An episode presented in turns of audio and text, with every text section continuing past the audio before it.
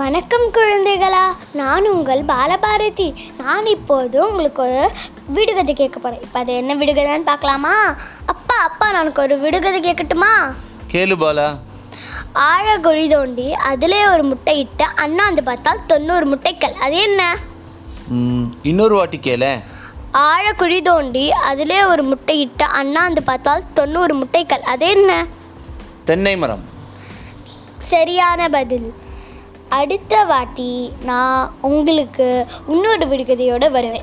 அது வரைக்கும் உங்களுக்கு சிரிச்சுக்கிட்டு சந்தோஷமாக இருக்கணும்.